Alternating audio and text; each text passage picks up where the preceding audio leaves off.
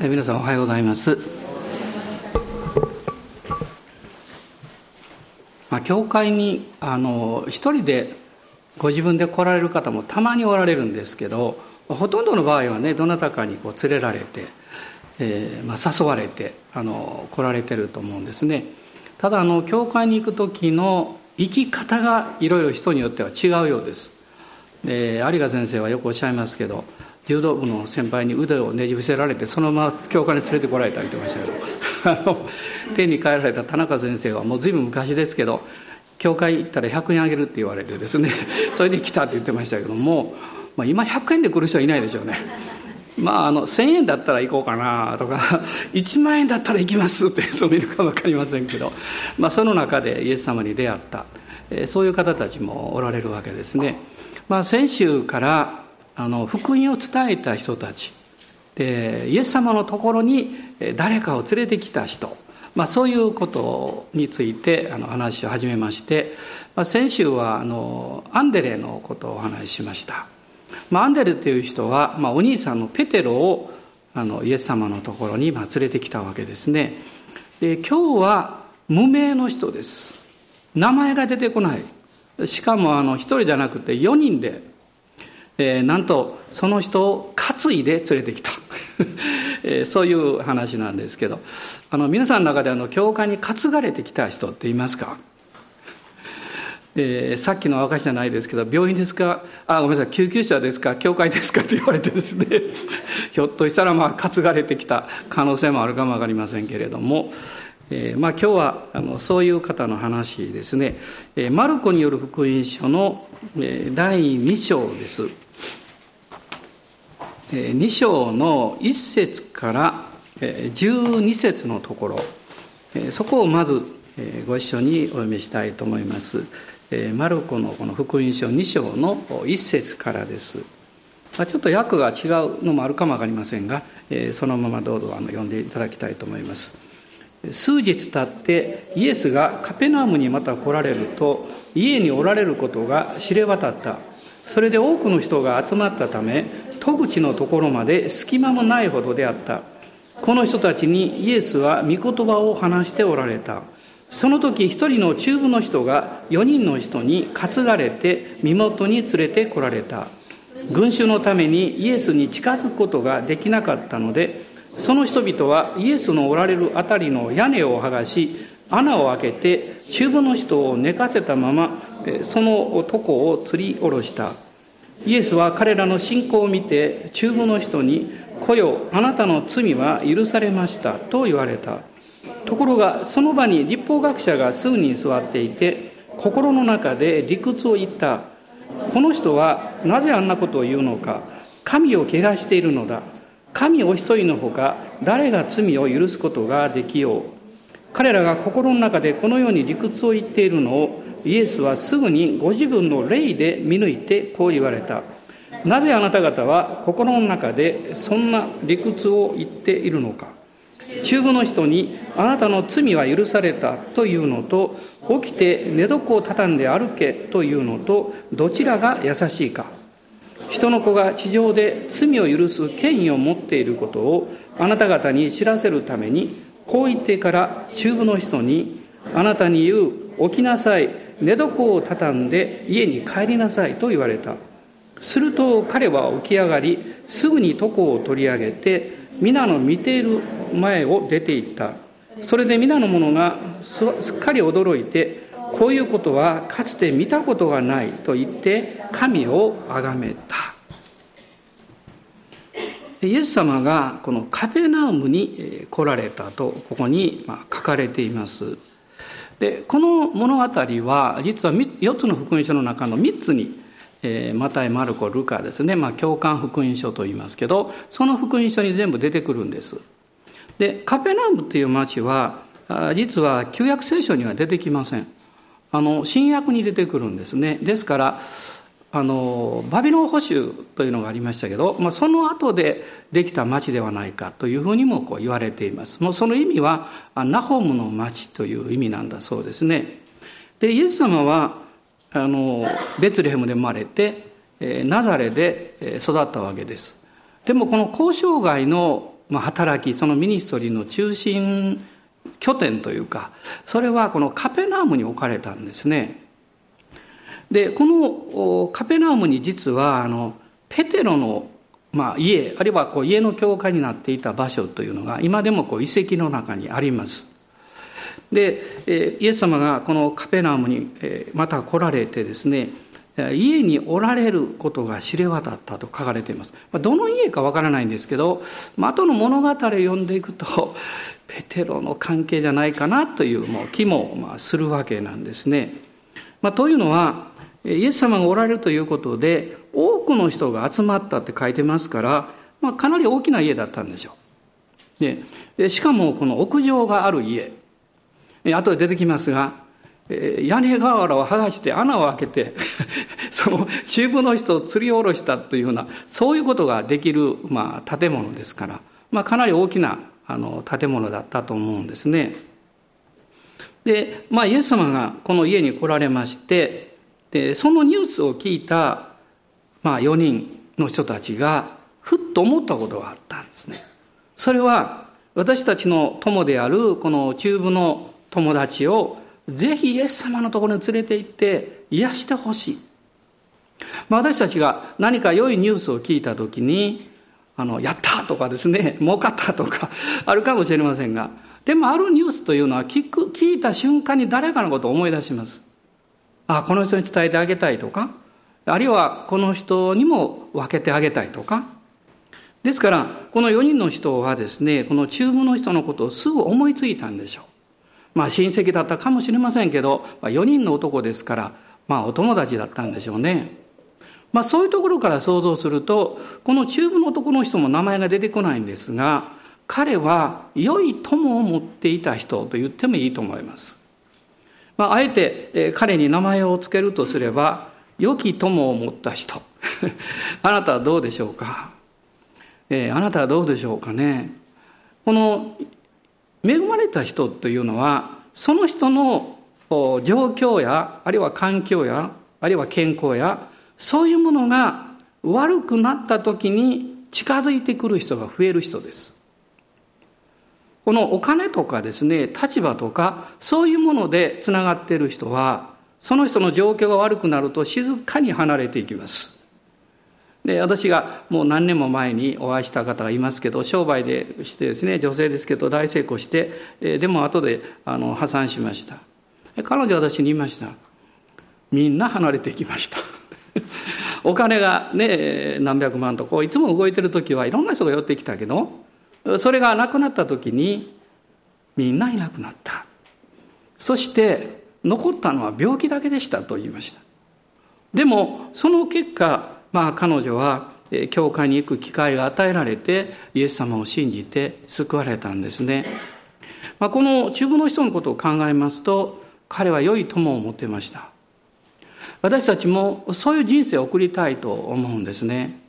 あなたの周りにどういう人がいるんでしょうかあなたが困った時に助けを求めるためではなくってその自分の状況というかそれをそのままお話しできる人がどれぐらいいるんでしょうかこれは私たちの人生にとってとっても大切なことだと思うんですね。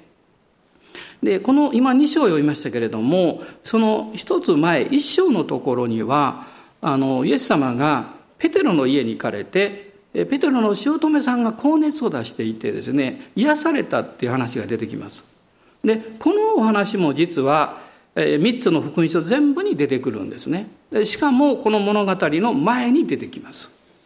まあ、ですからおそらくこのペテロの姑さんがいたそのお家であるということもまあ考えられるわけです。でこの4人の人が中部の人をこう連れてきたんですけれどももうイエス様がおられた家はもういっぱいでですねもう戸口までもうぎゅうぎゅう詰めでとてもじゃないけど中に入れない。一人でも入れなかったでしょうね。ましてや、あの、床にこう乗せて担いできたところで入ることはできないと思います。でも、彼らが考えたことは、入れなかったんだったら入ろうじゃないかということです。何とかして入ろうじゃないか。ね。えー、そして、えー、よその家でしょうけどもう屋上に登ってですね、えー、屋根瓦をこう外して、えー、そして大きな穴を開けて吊り下ろしたわけですがそのその時のことえこのイエス様が彼らをご覧になった言葉です。まあ、このことが、まあ、今日のこのメッセージの中心になると思いますけど、2章の5節に出てきます。イエスは彼らの信仰を見てと書かれています。私たちもみんな何か見せたいものがあるでしょう。誰かに見てほしいものもあるでしょう。何か新しいものを買うと、これ買ったよって、関西人は大体次には安く買ったって必ず言うんですね。えー、でもですねあの何かいいことがあってもこんないいことがありましたよってこう話したくなります。で聖書を見ると神様が私たちをご覧になる見るものと私たちが見せたいものやいつも見たいと思っているものは違うということが分かるんですね。でもあの誤解して聖書を読まないでいただきたいんです。それは私たちが見て見ているそういうものはみんな悪いという意味で言ってるわけじゃないんです。もっと重要なことがあるよということを言ってるんです。神様はそれをご覧になる。あなたが健康で、あるいは事業も祝福されて、あるいはいろんなことがうまくいっている、あこれはこの世的だと考える必要は全くありません。神様はあなたの人生を祝福したいと思ってますから、それはそれでいいんです。でも、あなたが一番大事なところから目を離してしまうと、それは全てが狂ってきます。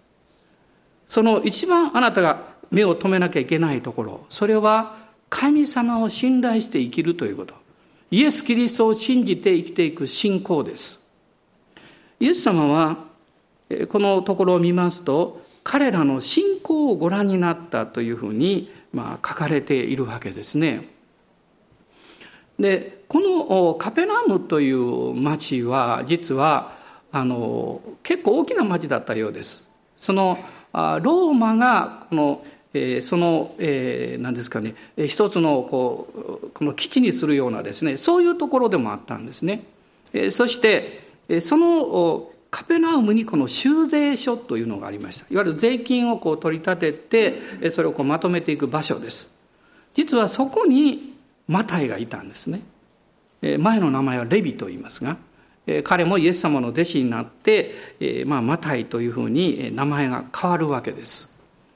でこういう町にこのイエス様が来てですね一番感動を覚えられたのはおそらくこの物語じゃないかと思います彼らの信仰をご覧になったそしてイエス様もこの多分感動を覚えながらおっしゃったんでしょうねその連れてこられたこの中部の人に「来よあなたの罪は許されました」とこういうふうにこう言ったわけです。まあ、旧約の中ではあの有名なサムエルの話があります。サムエルが、えー、まだダビデか誰か分かりませんでしたけどこのエッサイの家に行ってですねその油を注ぐ相手は誰だろうかまず長男を見た時にこの人だと思ったんですね。なぜかというとこの長男は背が高くって非常にハンサムでおそらくサンベルの心の中にはですねあのサウル王とよく似ているというものがあったんだと思います。サウル王ってそういう人物だったんです。彼は品性法、品、え？品性貧困法制時々言葉分かんなくなる。あまり使わないんでね。でそうですね。そういう人物ですね。奥さんも一人しか持ってません。ダビデはたくさん持ちましたよ。で彼は背が高くって非常に謙遜でした。自分がこう選ばれた時くじ当たった時隠れてましたね。こういう人物です。でも彼は一番大事なことをないがしろにしたんです。主の心を慕い求めるということです。そして責任を持ちすぎることによってその自分の与えられた務めをより良くしようということに心がどんどんいってしまって気がついた時に自分中心になっちゃったんです。この一言でこう自分中心という言葉を言ってもですね人それぞれなんですね。もともと貪欲でそうなる人もいますし目立ちたいからそうなる人もいます。でもそうじゃなくて何かを守ろうとして一生懸命やってるうちに気がついたらですねお金だ仕事だというになってしまう場合もあるんです。でそれは私たちの心の中に持っているこの人間性の性質その人間性が救い主である神様から離れてあの自分中心の立場になってしまうとそうならざるを得ないんですね。ですからまあサムエルはあのもう少しでこう間違ってあの、えー、油を注ぐところだったんですけどその時に主がサムエルにおっしゃったんですね。人はあの上辺を見る。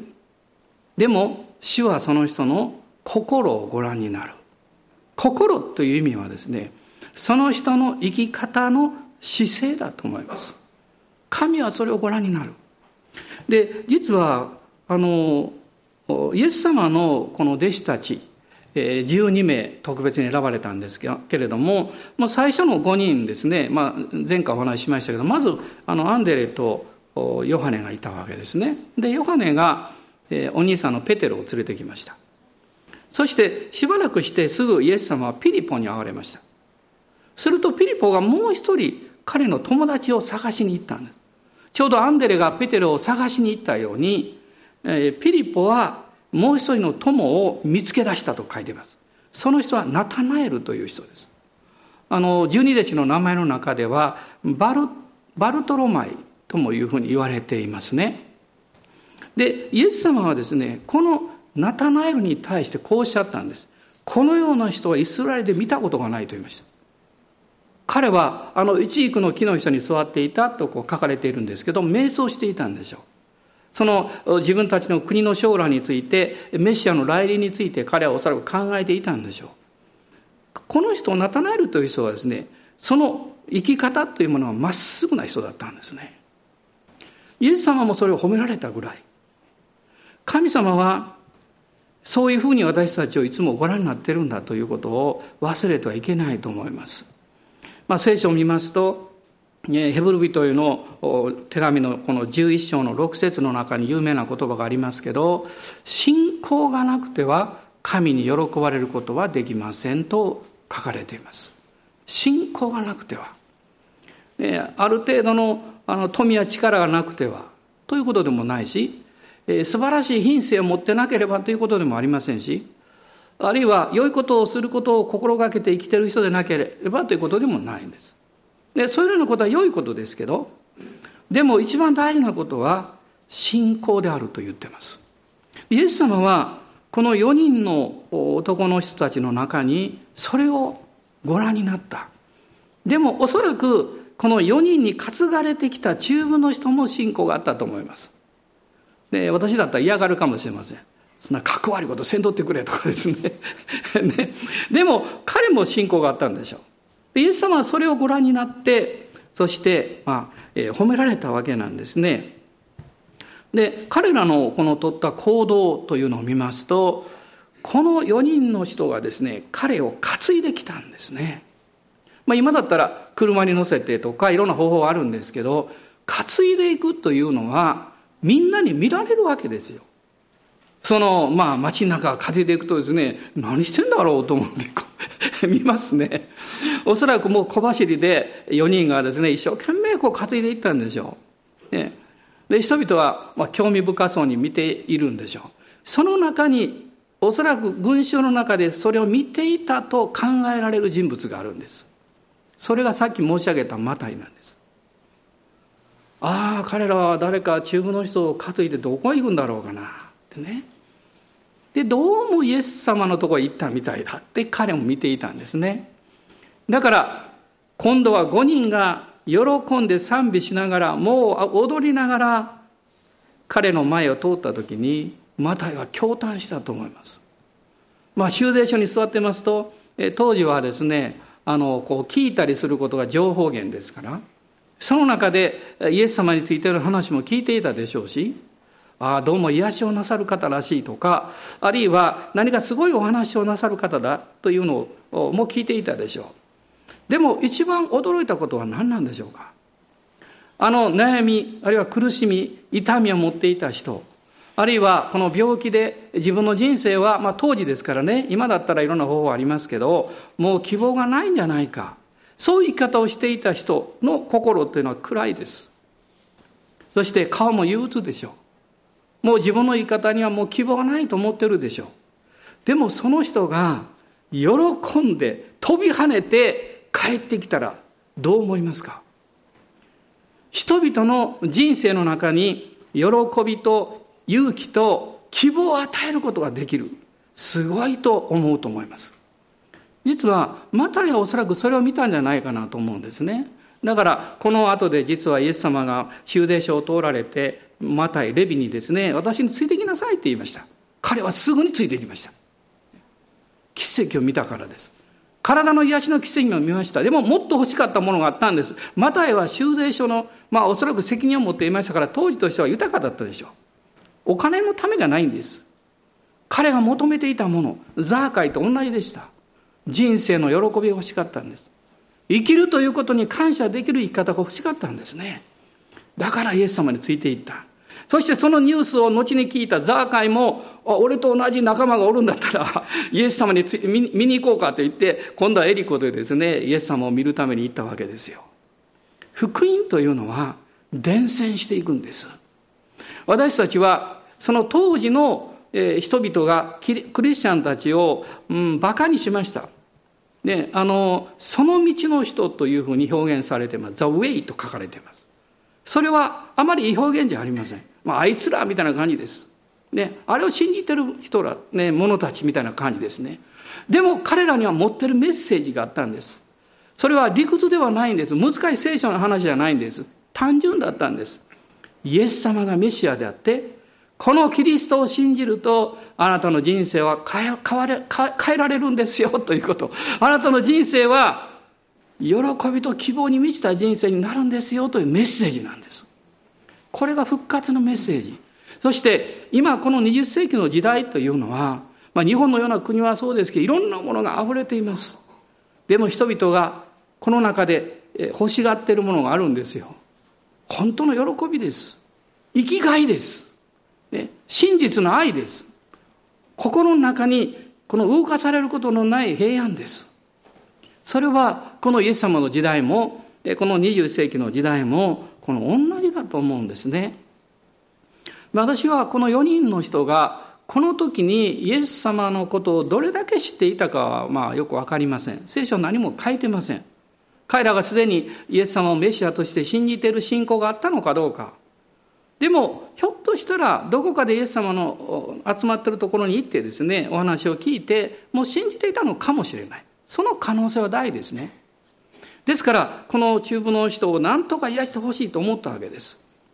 彼らはですね、このイエス様の集まりの話が終わりまで、終わるまで待たなかったんです。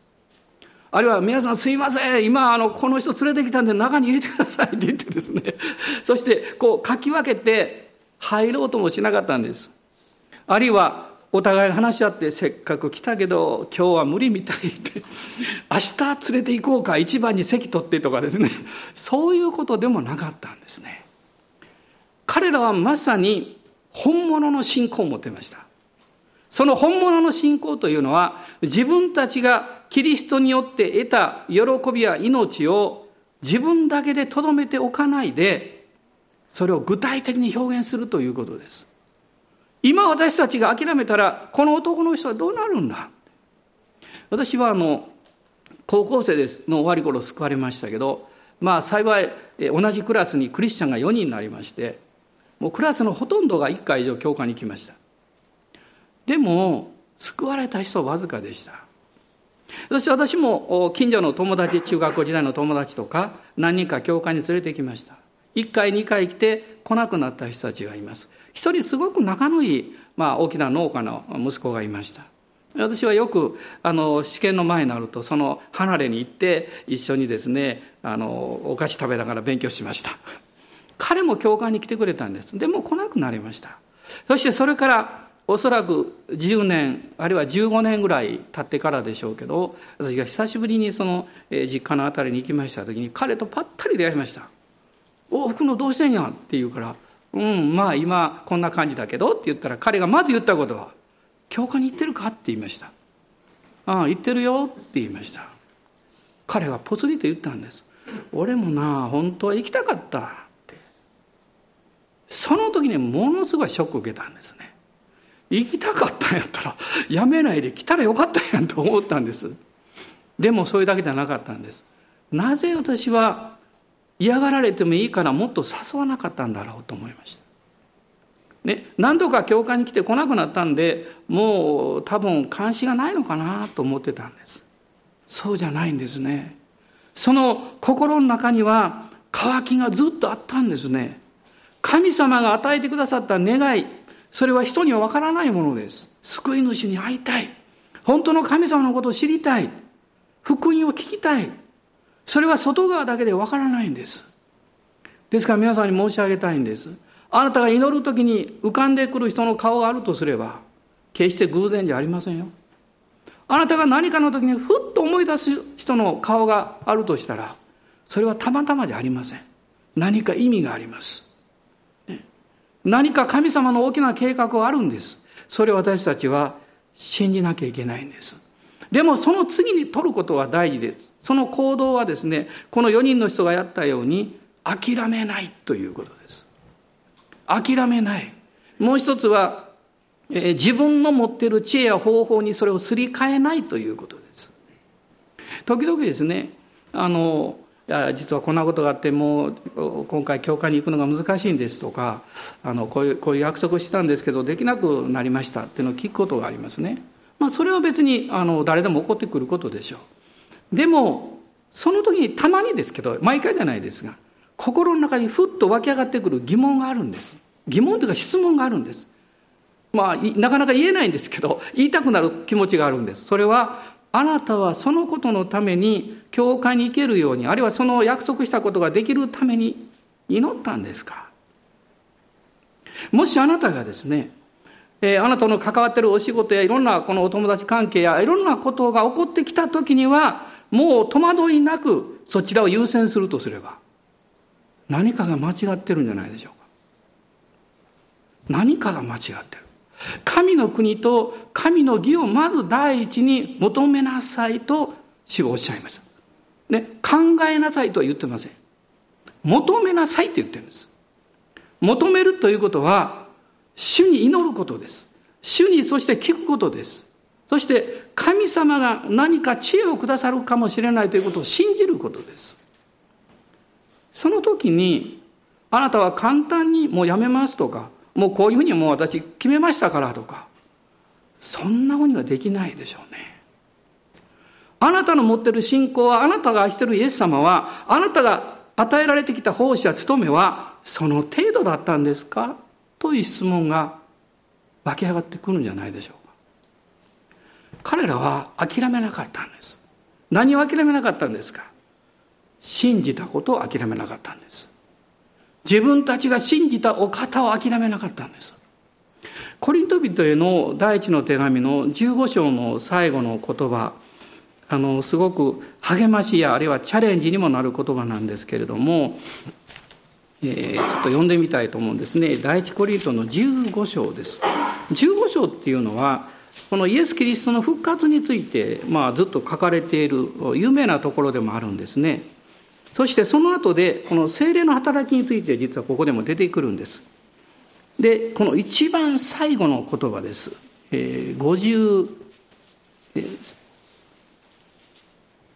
節ですね。はい。一緒に読んでください。はい。ですから私の愛する兄弟たちを固く立って動かされることなくいつも主の技に励みなさい。あなた方は自分たちの労苦が主にあって無駄でないことを知っているのですから。パウロはこのことを強く進めました。固く立って動かされることなく。何が動かされてはいけないんですか？あなたの心です。こう、ふらふら、ふらふらとですね、何かを聞くと、こう動いてしまうとしたら、あなたの心は御言葉にしっかり立っていないことになります。ここで御言葉は言ってるんですね。動かされることなくいつも主の技に励みなさい。主の技って何なんでしょう？何かすることですか？イエス様はどうおっしゃったんでしょうか？信じることだとおっしゃいました。神の技を信じること。それが、それがですね、主の技なんです。何が起ころうとも私が主に信頼してやってきたことは決して無駄にならない。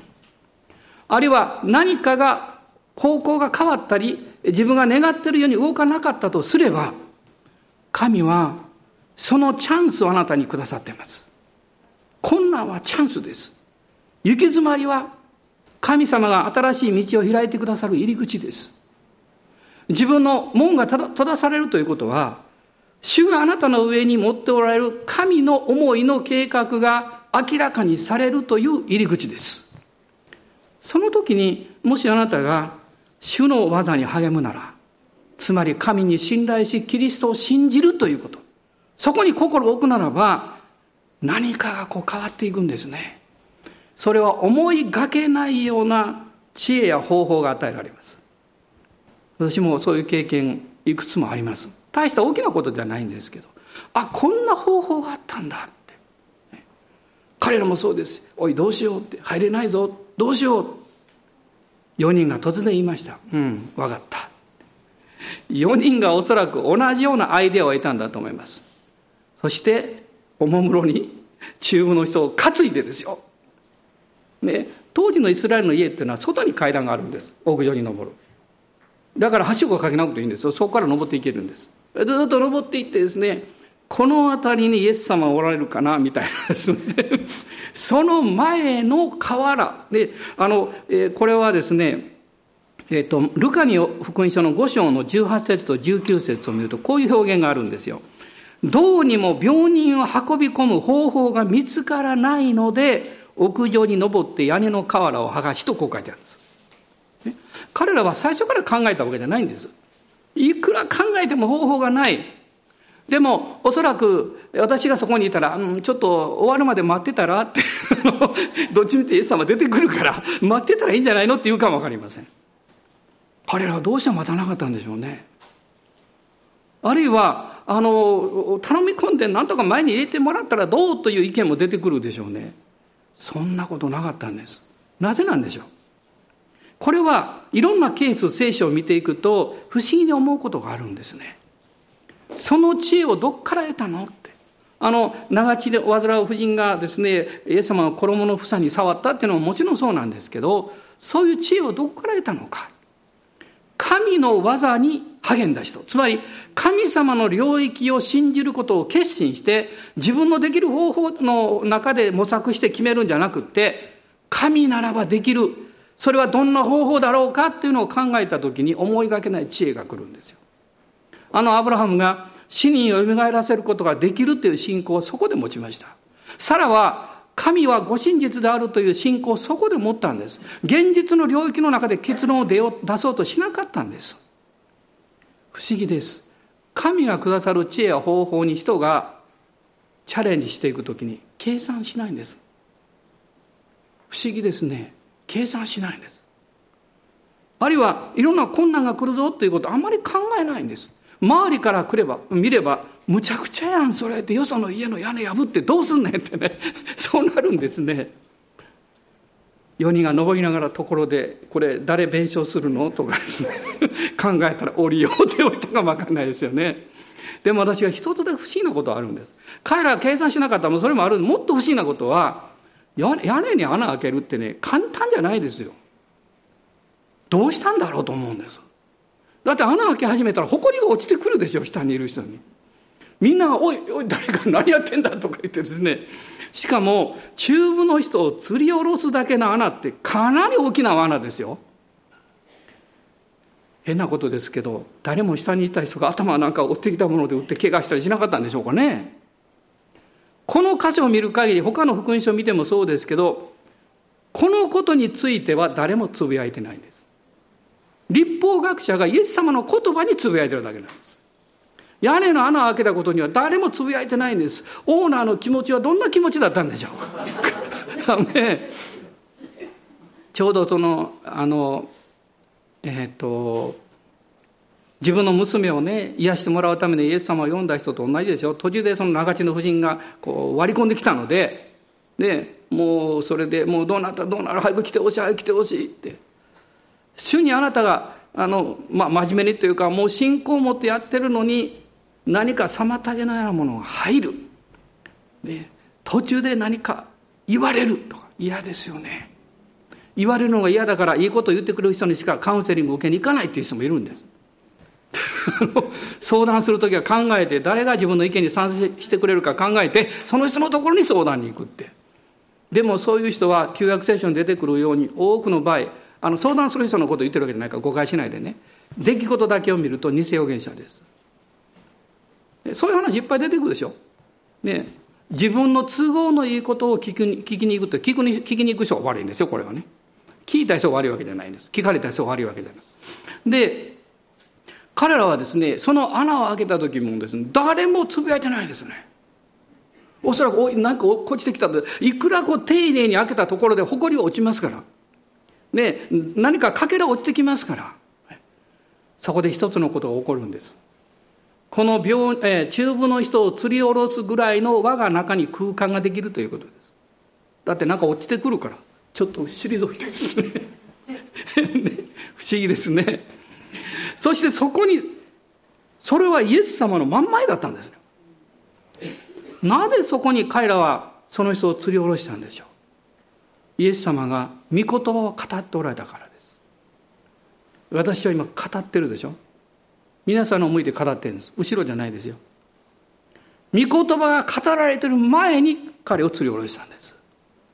御言葉に触れるように釣り下ろしたんです。神がそうなさったんです。なぜかっていうと、彼らの信仰をご覧になったからです。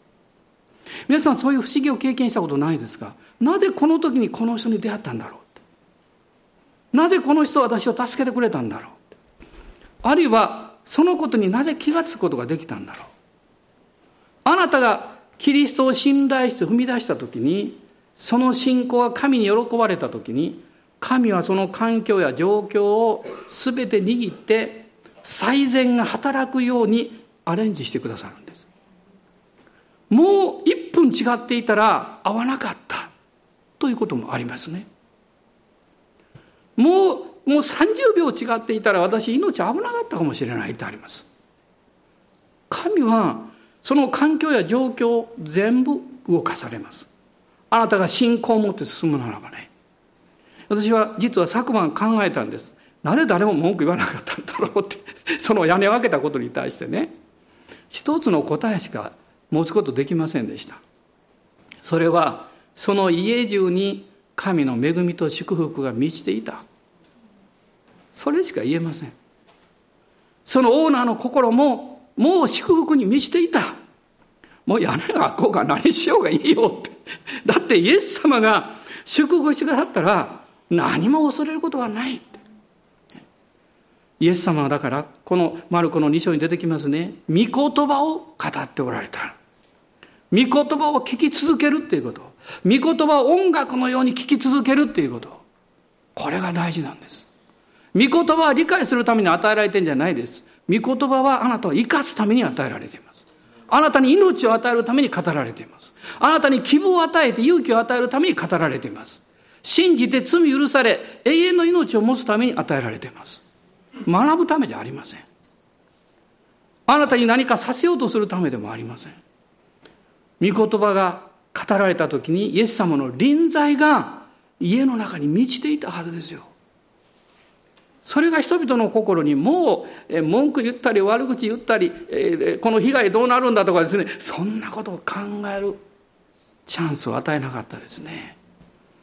もうずいぶん前ですけどあの福岡から私に電話がかかってきまして「あ先生来週の日曜日は教会にいらっしゃいますか?」って言われメッセージされますか？っていうことです「あのそうですけど」って言いましたで彼女はですね私は福岡の集会とかで来られたことがあるんですけど私来週娘を連れてきたいんですって言いました。娘は岡山にいます岡山の大学に行ってます。ででもまあクリスチャンなんだけど最近ちょっと教会から離れてます。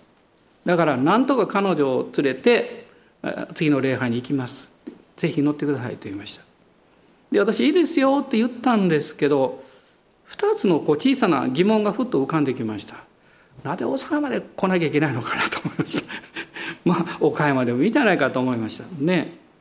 もう一つはですねその娘さんが誘ったところで来るかどうか分かりませんね。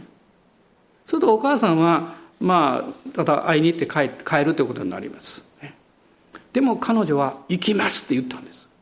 私のその小さなクエスチョンマークのようなものはその言葉っていうかそれで吹き飛びました。あ彼女は信仰がある。いろんな人に私はいろんなことを聞きますけど時々特別な信仰を感じることがあります。この人は計算してない。この人は神様に信頼してる。そしてこの人は主に信頼して信仰によって語ってる。日曜日来られたんです。でもかなり遅れてました。礼拝の終わり頃だったのを覚えてます。今でも覚えてます。そして礼拝が終わった後であのいろんな方お祈りしたんですけどちょうどその時は。で、えー、そのお母さんと娘さんも前に来ましたが私が見てすぐ分かりました。それは娘さんがいやいや来てたからです。喜んで来ていたわけじゃないんです。顔を見るとですねもうしょうがないなみたいな形で前出てこられました。で私お祈りしたんですね。その時に精霊様が触れられました。彼女は変わりました。もう喜び満たされました。そしてその後その教会に行くようになりました。そしてその彼女が後に実は OM の船にも乗りました。彼女を変えたのは何なんでしょうかね。御言葉なんです。そしてその御言葉を彼彼女にこう触れるようにしたのは誰なんでしょう。お母さんの信仰なんです。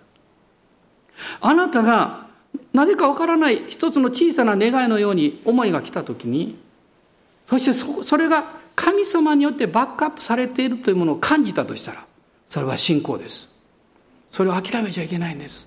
計算したりあなたの現実を見てもうここまでで無理だろうというふうに考えてしまっちゃいけないんですよ。彼らは諦めなかったんですね。そしてその恵みが満ちていたという一つの印を私は発見しました後で。それは立法学者たちが何人かいてつぶやいたということです。恵みが増し加わると立法が働くんです。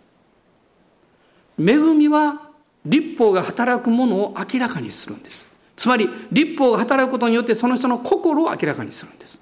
立法は良いものです。清いものです。霊的なものです。恵みの中で立法が働いた時にその人の心が神様に向いているならばその立法はその人を助けるんです。つまり愛するという方向に動いていくんです。ところがそうでないと裁く方向に動いていくんです。神様の臨在がものすごく強くなればなるほどその働きは明確になるんです。あの第二コリントの3章をちょっと見ていただきたいんですけどもコリント人の第2の手紙の、3章のこの終わりの方ですね、えー、3章の15節、えー、15節から17節のところです。ご一緒にどうぞ。えー、かえって今日までモーセの書が朗読される時にはいつでも彼らの心には覆いがかかっているのです。しかし人が主に向くならその覆いは取り除かれるのです。主は御霊です。そして主の御霊のあるところには自由があります。もしあなたが悔い改めてキリストの方にいつも心を向けていくときに神の臨在があなたに触れられるとあなたのうちにある立法が動き出します。そしてその立法はこう言います。イエス・キリストが私のことを全部完成してるからあなたは心配しなくていいよということです。その結果あなたが向く方法は一つです。愛するということだけです。ローマ書の13章にあるように愛は立法を完成します。そしてそうではなくて何か裁くような思いが来たとしたらあなたはすぐこうおっしゃってください。これは私の肉の働きだということです。そして私は裁いたり、誰かこう悪く考えたりしないということを決めることです。そしてそれを十字架につけることです。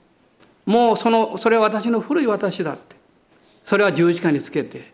そしてイエス様を信じて与えられた愛するという方を選んでいく。それは立法の完成です。神様の臨在はいつもそのように私たちに恵みと祝福を与えてくれるんです。その結果ですねこの4人の人癒された人も含めてですけど彼らは本当に喜びに満たされました。この4人の人は、えー、諦めなかっただけじゃなくって力を合わせて信じることをしたんです時々私たちには助けが必要です。もう迷ってる時に横で誰かが「大丈夫よ」って言ってくれるとあそうだなと思います。あるいはあと一歩踏み出したいんだけどどうしようと思ってる時に後ろからポンと肩を叩いてくれると踏み出すことができます。あなたはそうされる必要があるだけでなくってあなたもそうしてあげる必要があります。あなたも。私はある人のためにあの仲間で祈ったことがあるんです。でもなかなかあので何というか平安が来ませんでした。私は一緒に祈った兄弟に言いました。もう今日はこれでいいんじゃないのって言いました。彼が私に言いました。福野君諦めたらダメやって。もう少し祈ろうって言いました。そして祈り出しました。その時に精霊のものすごい働きが起こりました。私は今でも思い出すんです。あの一言を彼が言ってくれなかったら、私は神様の栄光が現れることを見ることがなかった。そして、その祈っていた人ですけど、その人もあんな祝福を受けなかった。私の肉声はいつも限界を言うんです。もうこれぐらいでいいだろう。これだけやったんだから。これだけ信じたんだから。でも、あのサウルの、賢いしもべのように、あるいはナーマンの賢い家来のように、諦めちゃダメですよって。もう少し信じるんです。預言者のところへ行くんです。神の言葉を聞くんです。そのように私たちが励ましてくださるならば、私たちを励ましてくださるならば、そのお方はいつもいるんですけどね、助け主です。聖霊様です。そのお方に耳を傾けるならば、私たちは共に歩むことができるんです。彼は見事に癒されました。まあ、ここには、その癒しのこの根本は罪の許しであるということがはっきりしているんですけど、イエス様はそのような権威を持っている方です。でもイエス様はこの中部の人の病気を癒されただけではないんですね。彼の人生を癒されました。そしてそこにいる人々に多くの良い教訓を与えたと思います。あなた方が信じたことを決して諦めてはいけませんよということです。そして興味深いことにこのマルコによる福音書をこうずっと読んでいくとですね最後の方ですね6章の55節56節に出てくるんですけど多くの人々がこれから病人を担いでイエス様のところに連れてくるようになりました。多くの人々がイエス様の衣に触ろうとし始めました。なぜそうしたんですか？彼らがそう導かれたのを見ていたからです。あのようにイエス様に近づいていいんだってことが分かったからです。私たちはそういう証をたくさん聞きます。今日もそうですね。いろんなことを皆さん感じられたでしょう。私も本当に感動しました。イエス様は素晴らしいと思いました。あの一人の、え方がですね私ある時あの、えー、ある収容会に招かれて行ったんですけどそこに来られた一人の人が私にこういうふうに言いました。先生私ね奇跡経験してここに来てるんですと言いました。どういう奇跡ですかっていうと彼はとても真面目な人である工場を経営していてものすごくうまくいってたんです。でもそのああのえっと、何ですかあの宿ってる方たちの将来を考えてですね彼はちょっと手を出してしまった。ある投資に。本当は自分のためじゃなかったんです。もう少し今のうちにもうお金増やしていこうと思ったんでしょう。でもそれが大変なことになっちゃった。やがて彼は破産してしまったんです。そして彼は奥さんの前に出てこう言ったそうです。あの奥さんにですねもう俺はダメやから死のうと思うって。死んだら保険が入るから。あのもうみんな借金もなくなるし、ね、だからもしそういうことが起こったら私が言ったことを覚えておいてほしいって。奥さんは実はクリスチャンだったんです。その時彼女はですね正座してこう言ったんです。あなたこう座りなさいって言ったんです。優しい奥さんがね。めったにそのこと言わない奥さんがあなたこう座ってちょうだいって彼が座った時こう言ったんです破産が何なの？って工場が潰れたぐらい何なの？ってもっと大事なことは、あなたが天国に行けるようになることでしょ？って。滅んじゃいけないんですよ。私は何度もあなたに誘ったけど、教会来なかったでしょう。今がチャンスですよって言いました。彼はですね、その時思ったそうです。確かに、この道しか私が生きる道はないと思ったそうです。そしてそこで奥さんの前で、うん、俺イエス様信じるって言ったんです。祈った時にもう号泣したそうです。もう涙が止まらなくなってそして大人なんですけど泣きながら寝てしまったそうです子供みたいですよね奥さんがそっとこうかけてですねそして彼が朝目を覚ました時にものすごい部屋があったそうです快晴ですね。そして彼はまず思ったそうです。俺は生きていていいんだって。どんなことが起こってももうイエス・キリストを信じて永遠の命をいただいて生きていけばいい。少しずつでも働いて大きな借金だけど少しずつでも返していけばいいって。そして彼は救われてですねその実は会場に来ていたんです。彼は私にこう言いました。一言ね。本当に今幸せです。ただ一つで後悔してると言いました。それは儲かっていた時にクリスチャンになんでならなかったんやろって。そしたらもっと捧げることができたのにと言いました。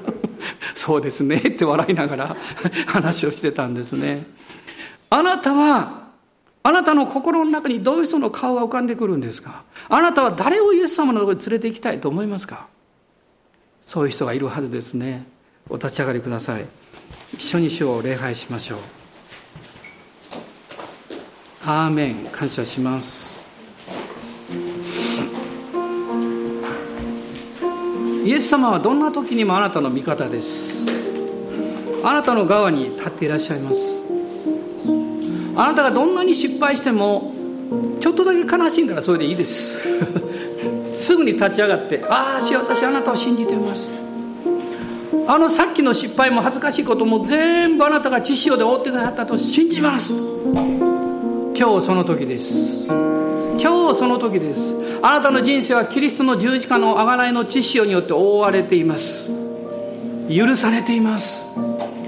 そして神様はこうおっしゃいます。私はあなたが救われて喜んでるだけのためにあなたの人生を委ねているんじゃないですよ。あなたのようにこの良き知らせを聞きたい人がたくさんいるんですよ。あなたの周りに神の国の義と平和と精霊における喜びを伝えていかなきゃいけない人がたくさんいるんですよ。今日私たちは祈りましょう。主は私を用いてください私を用いてください。私が何か諦めたらいやあるいは世の中の人もあんな人大嫌いだって言われてる人がいたとしたらあなたがその人と出会う必要があるんじゃないでしょうか。主よ私に何ができるんでしょう。私には力もないそんなに財産もないあるいはそんな能力もないとある人は言うかも分かりません。でもあなたにはなくてならないものがあります。イエス・キリストを信じる信仰です。アーメン。感謝します。アーメン。ハレルヤ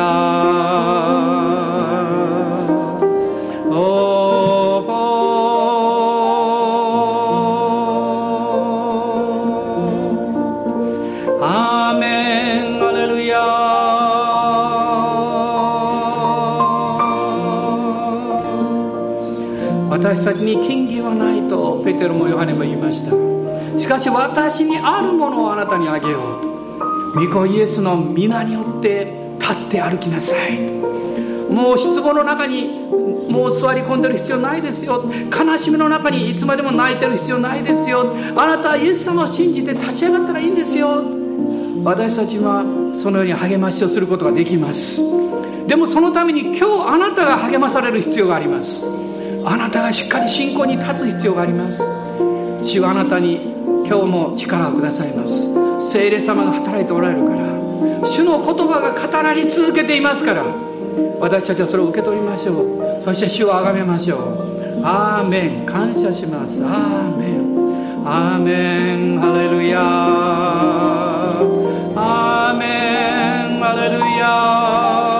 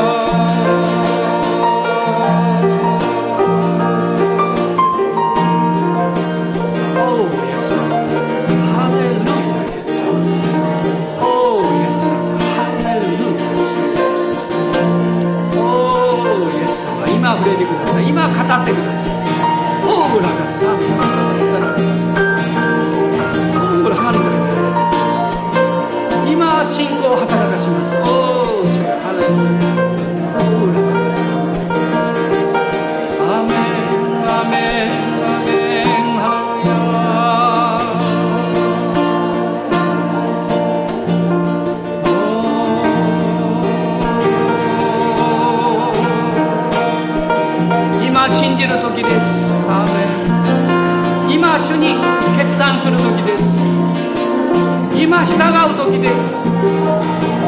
上からの知恵と上からのアイデアを受け取ってください。私はそれを信じます。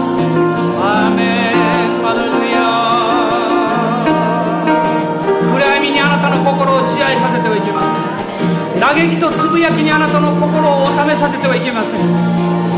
平和と喜びがあなたの心を収めます。信仰があなたの心を支配します。Hallelujah.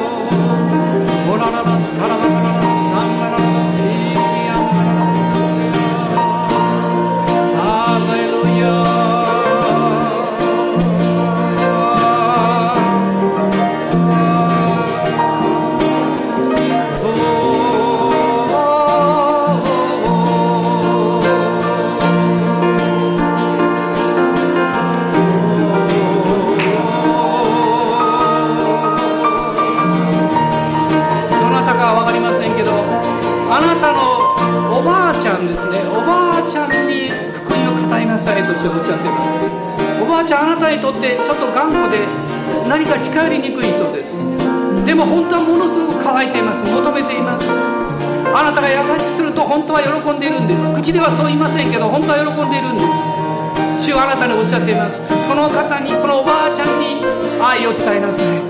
イエス様伝えなさい。あなたの本当のおばあちゃんなのか近所のおばあちゃんなのか知りません。でも主はあなたにそうおっしゃってます。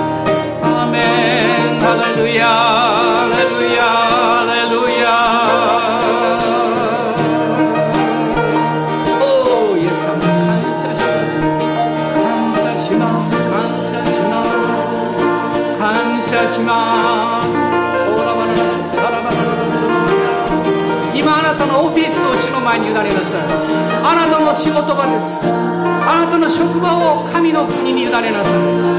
神の清い臨在と愛に満たしてもらいなさい。人々はみんな疲れているんです。だから心が傷ついて何か殺風景なんです。でもそこに神の愛が望んでいきます。あなたの職場は変わります。アーメン。アレルヤ。